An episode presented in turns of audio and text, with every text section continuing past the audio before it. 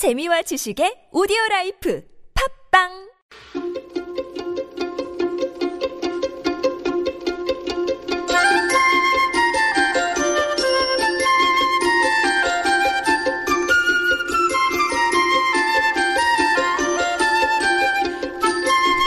역사와 여행, 사람과 문화가 만났을 때 박광일의 사적인 여행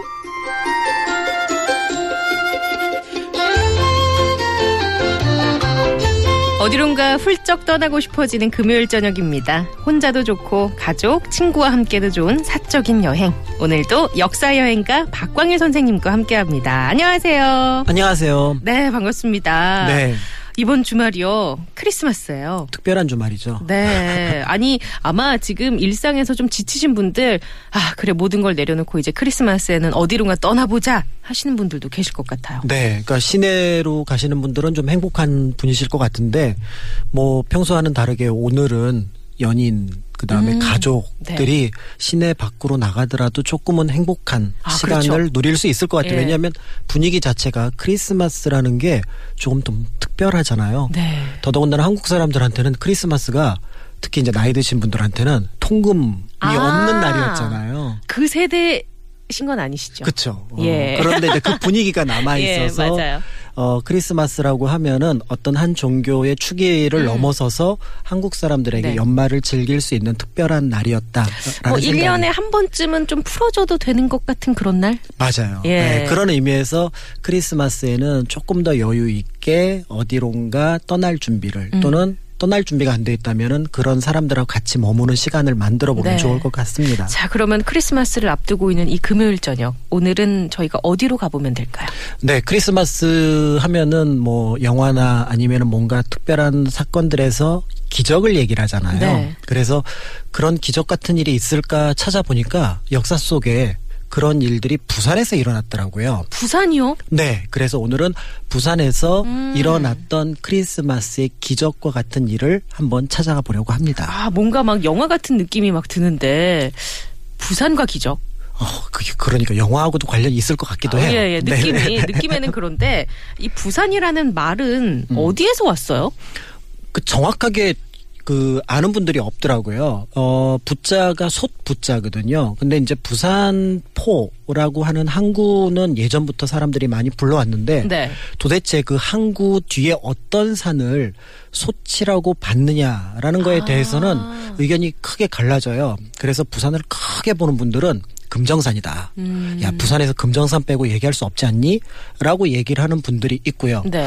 그건 너무 멀지 않습니까? 그래서 보통은 이제 사람들이 그 용두산이라고 하는 예. 지금 타워가 있는 곳이 있어요. 아. 거기가 솥을 엎어놓은 모양이니 네. 아마 그 이름을 보고 사람들이 부산포, 부산이라는 이름을 짓지 않았겠느냐 이렇게 얘기하는 설들이 조금 많은 편이긴 합니다. 금정도 낯이 있고 용두산도 낯이 익은데 네네. 용두산 같은 경우는 거기 뭐 전망대도 있고 뭐 그렇지 않나요? 그럼요. 부산 분들이 이제 멀리서 이 친척들이나 친구들이 오면은 제일 먼저 데려가는 곳이 바로 용두산 전망대잖아요. 케이블카도 있나요? 케이블카보다는 이제 그 에스컬레이터를 타고 아, 산으로 올라가면? 큰 꽃시계가 있고요. 예, 예. 그 꽃시계 뒤로 넘어가면은 서울 타워에 해당하는 전망대가 있어서 거기에 음. 올라가면 부산항 전체가 한눈에 쫙 바라다 보이는 아, 그런. 장소이기도 하죠. 그래서 아마 예. 부산이 고향이 아닌 분들도 부산 하면은 용두산 음. 네. 그 전망대 또 용두산이라고 하는 이름을 쉽게 떠올릴 수 있을 것 같습니다. 저희 PD님 고향이 아마 부산인 걸로 알고 있는데 그 부산 그 먹거리라든지 시장 얘기, 국제 시장 얘기 바로 밑에 이제 네. 뭐그 자갈치 시장이나 국제 시장으로 아. 연결되는 통로도 멀지 않으니까 예. 이 용두산에서 뭐 여행이나 답사를 시작하면은 좋을 것 같고요. 음. 네, 부산포라는 곳은 오래전부터 있었다고 말씀하셨는데 그러면 거기 무역을 하던 곳이라고 봐야 되나요? 그렇지는 않아요. 작은 예. 어항이었어요. 어항. 네, 그래서 이제 부산이라고 하는 곳 자체가 그래도 사람들 입에 조금 오르내렸던 거는 동네라는 지역. 지금은 동네. 이제 부산 안에 예. 포함되어 있지만 사실은 예전에는 동네 안에 부산이 포함되어 있었거든요. 아? 그래서 동네와 연결시켜서 여기를 넓게 동네로 봤고요. 그래서 외간 음. 이라는 이름으로 사람들한테 널리 알려졌던 그런 장소이기도 하죠. 그렇군요. 그래서 조선시대에 보면은 지금 용두산 일대에는 동네 외관이라고 해서 일본 사람들이 머물던 거주지가 음, 있었습니다. 네네. 어, 일본 사람들이 머물고 있던 곳이라고 하면 뭔가 그 개항이라고 하잖아요. 우리가 네네네. 음, 이제 뭐 다른 문물도 받아들이기도 하고 그랬을 때 굉장히 그 지역이 중요했겠어요. 네, 그래서 사실은 1876년 강화도 조약 얘기했을 때 세계 항구를 개항하자라고 얘기를 네. 했거든요. 음. 그럴 때 조선 정부에서 약간 당황했어요. 야, 이미 문이 열려 있지 않니? 왜냐하면 그 부산의 초량 외관이라고 하는 곳은 이미 일본 이미, 사람들이 네, 왔다 갔다 하고 날고, 있었으니까. 예, 들고 나고 했던 근데 거. 이제 일본에서 얘기했던 거는 자기네들이 미국에게서 배웠던 것처럼 근대적인 개항을 요구하는 거였고 음. 일종의 이제 거류지 무역을 넘어서서 거기서 이제 뭔가 관세를 통해서 네. 서로 무역을 주고받는 것들을 얘기를 하게 되면서 어 부산이라고 하는 곳이 그 외관이라는 인연과 관련해서 우리나라 최초로 개항을 한 그런 항구가 되고 그로 인해서 사실은 그게 덕분이라고 봐야 될지 때문이라고 봐야 될지 는 어, 모르겠지만 네, 네. 그 때문에 이제 부산은 급격하게 성장을 하는 음. 도시가 되고 조선 시대까지만 해도 부산이라는 이름은 부산진 첨사 정발 임진왜란 때 잠깐 그 사건 외에는 거의 나타나지 않거든요. 네, 네. 그런데 이제 근대 현대로 넘어오면 부산이라는 이름이 곳곳에서 등장을 음. 하게 되고 그 흔적의 중심지가 지금 말씀드렸던 어, 용두산 공원이 있고 네. 초량 외관이 있던 그런 장소다 이렇게 생각을 하시면 될 것 같습니다. 아, 그런 역사적 의미까지 좀 짚고 넘어가니까 음. 그 동네에 대한 특성이라든지 분위기라든지 이런 것들이 네, 이해가 네. 되는 것 같아요. 그래서 실제로 이 지역이 서울을 빼놓고 또 인천을 빼놓고는 근대 문물이 가장 먼저 들어왔던 곳이기도 해요. 아, 그래요. 어떻게 보면 지역 사람들로 볼 때 수돗물을 제일 먼저 먹었던 거는 어. 부산 분들이에요. 어, 예. 물론 이 수도는 일본 사람들이 자신들이 머무는 사람들에게 제공하기 위해서 만들었지만 서울이나 인천 같은 경우는 한참 뒤에 개항이 되고 또 일본 사람들이 모여 살기 시작하거든요. 네, 네. 근데 부산은 이미 일찍이 모여 사니까 자기네들을 위해서 수도를 만들고 음. 근대 시설이 들어온 네, 거죠. 네. 그다음에 또 우편제도 그다음에 이제 전신 때문에 나가사키까지 밑에 전신선을 아. 해저 터널을 깔고 예. 하는 작업들이 있었기 때문에 부산이 일단은 근대 도시로서 발전하게 되고 근대 문물을 일찍이 받아들인 그런 도시로서 의미를 갖게 되는 거죠. 그게 연도로 치면 몇 년 정도일까요? 어, 1880년대부터 그다음에 이제 수돗물 같은 경우는 1905년 정도니까 야. 상당히 이른 시기라고 볼 수가 있습니다. 이- 예, 그렇네요. 시기가. 네네네. 음, 알겠습니다. 자, 오늘은 크리스마스를 앞두고 기적과 연관되는 그 지역 부산을 좀 쭉 둘러보고 있는데요. 노래 한 곡 듣고 여행 이어갈게요. 조용필의 노래입니다. 돌아와요 부산항에.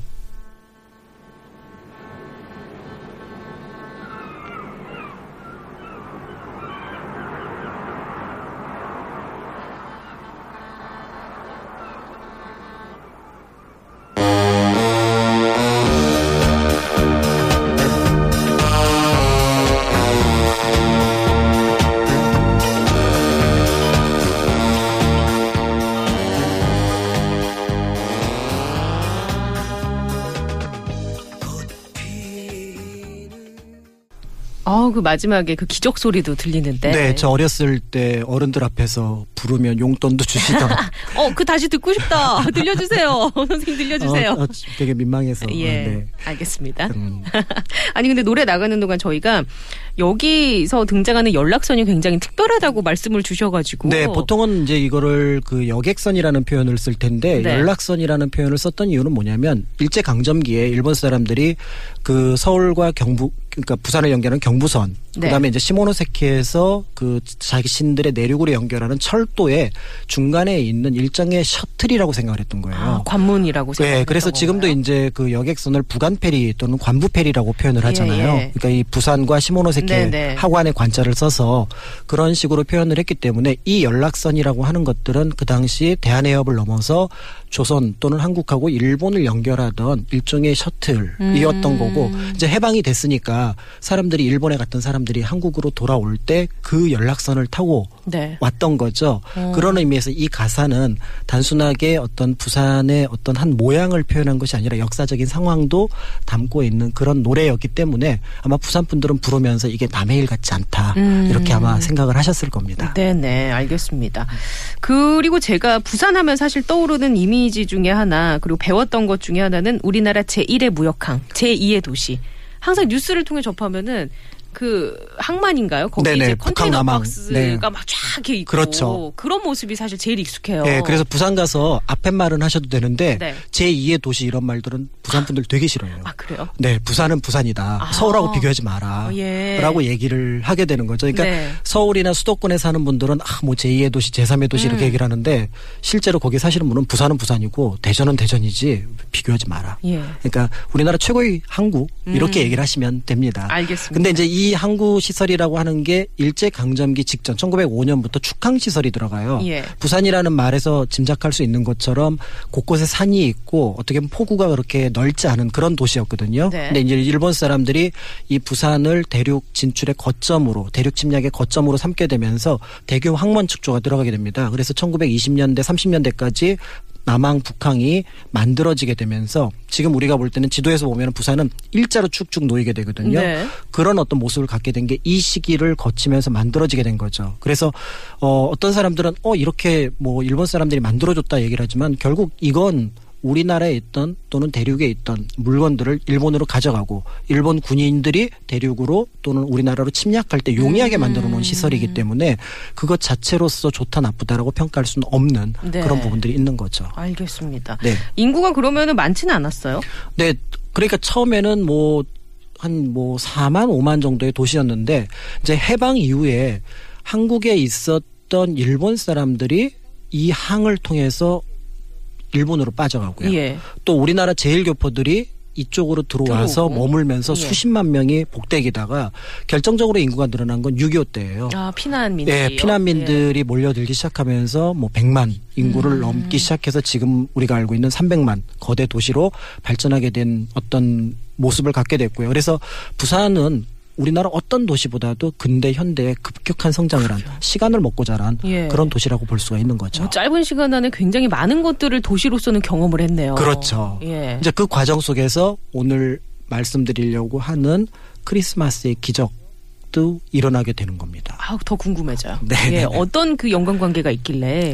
사실은 어 아까 이제 그 도라요 부산항에만큼이나 유명한 노래가 굿세어라 금수나. 아, 옛날 노래. 그렇죠. 눈보라가 휘날리는. 네. 근데 거기 보면 흥남부두가 나오죠. 흥남부두, 하면 떠오르는 군사작전? 흥남 철수? 맞습니다 그러니까 그 유엔군하고 국군이 막 북쪽으로 올라갔지만 예. 다시 이제 중공군이 개입하게 되고 하면서 북쪽에서 급하게 우리나라 10만 명이 넘는 국군을 남쪽으로 돌리는 철수 작전이 벌어져요. 그런데 이때 민간인들이 흥남 부두에 모이게 됩니다. 네. 근데 원래 이 작전엔 민간인들은 전혀 포함되지 않았어요. 네. 근데 한국군들이 보니까 이건 아니다 싶어서 미군한테 요청을 합니다. 민간인들도 동반해서. 같이 갈수 예. 있도록 해주라. 그래서 배 태울 수 있는 데까지 태웠는데 실제로 사람들은 훨씬 더 많은 사람들이 밖에 있는 거예요. 아. 그래서 안 되겠다 싶어서 배를 다 둘러봤더니 메러디스 빅토리호라는 화물선이 하나 있어요. 예. 이 화물선 정원이 60명인데 이미 한 30명 넘게 타서 20명밖에 더 못 태우는 거죠. 음. 그런데 여기 있었던 선장 라루 선장이라고 하는 분이 네. 그 갖고 있던 그 병참 어떤 장비들, 기계들을 장비들을 뭐, 네. 전부 다 버리고요. 어. 거기에 사람을- 사람을, 태웠는데 무려 그 배 한 척에 탄 사람이 14,000명이에요. 어, 진짜요? 흥남철수에서 총 그 철수한 민간인들이 탈출한 민간인들이 9만 5천 명 정도인데 이 배 한 척에 14,000명이 타고 12월 10%가 넘는 그렇죠. 사람들이 이 배에 탑승을 하게 된 화물선에. 탄 거예요. 예. 그래서 12월 23일 날 출발한 이 배가 크리스마스 이브에 부산에 도착을 했는데 네. 여기 사람이 너무 많다. 그래서 그 다음 날인 25일 날 거제도 장승포로 이 배가 들어가게 되고 이 과정에서 그 배 안에서 만 이틀 사이에 아이가 다섯 명 태어나요. 그러니까 아, 미국 사람들이 얘네들을 이름을 부를 수가 없으니까 예. 어, 이름을 뭔지 모르니까 한국에 와서 제일 유명한 게 김치였잖아요. 네. 그래서 김치 원부터 김치 파이브까지 야.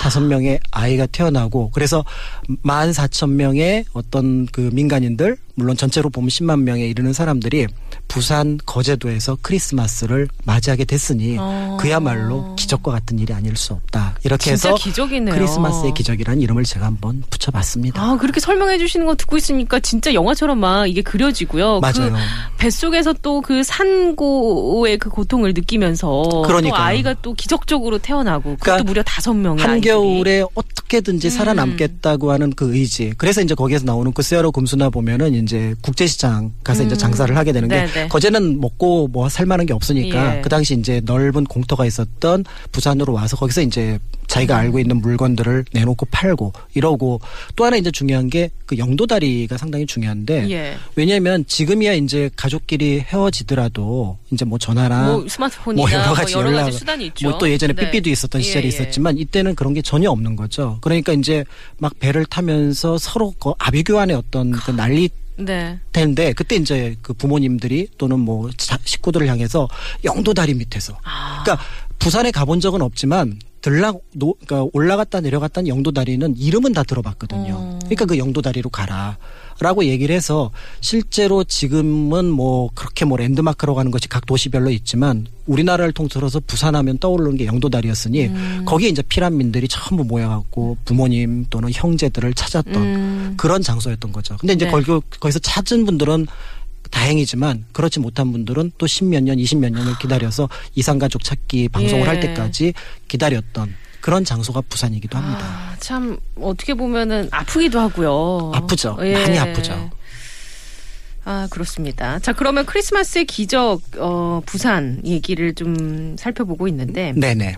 그런 역사의 모습을 조금 더 살펴볼 수 있는 공간이 있을까요? 네? 다행히 그 6.25 당시의 모습이 부산 곳곳에 남아 있는데 가장 대표적인 곳을 꼽으라 그러면 동아대학교 박물관으로 쓰고 있는 곳이 옛날에 부산 임시정부 청사로 쓰던 곳이에요. 아 그래요. 그러니까 6.25 때 그 대한민국 정부가 서울에서 부산으로 피란을 오잖아요. 예. 그때 이제 정부 청사로 썼던 곳. 근데 이곳에는 지금 이제 박물관이기 때문에 그냥 역사 유물들이 있고 그 뒤로 조금만 올라가면 임시수도 기념관이라고 있습니다. 네네. 당시 대통령이었던 이승만 대통령이 머물던 곳인데 여기에 가서 보면 그 당시 부산의 피란 생활 또는 그 당시 정부의 모습들의 일부를 볼 수가 있습니다. 전시관으로 꾸며 놓아서. 그래서 음. 예. 원래는 이제 경남 도청과 그 도지사의 관사로 쓰던 곳인데 여기서 조금 이렇게 살펴보다 보면 1950년대 우리나라가 정말 힘들었을 때 음. 그리고 근데 그 속에서 삶을 어떻게든지 이어가려고 했던 분들의 모습 네. 이런 것들을 생각해 보면 뭐 지금도 사실은 살기 힘들잖아요. 예. 그때 이제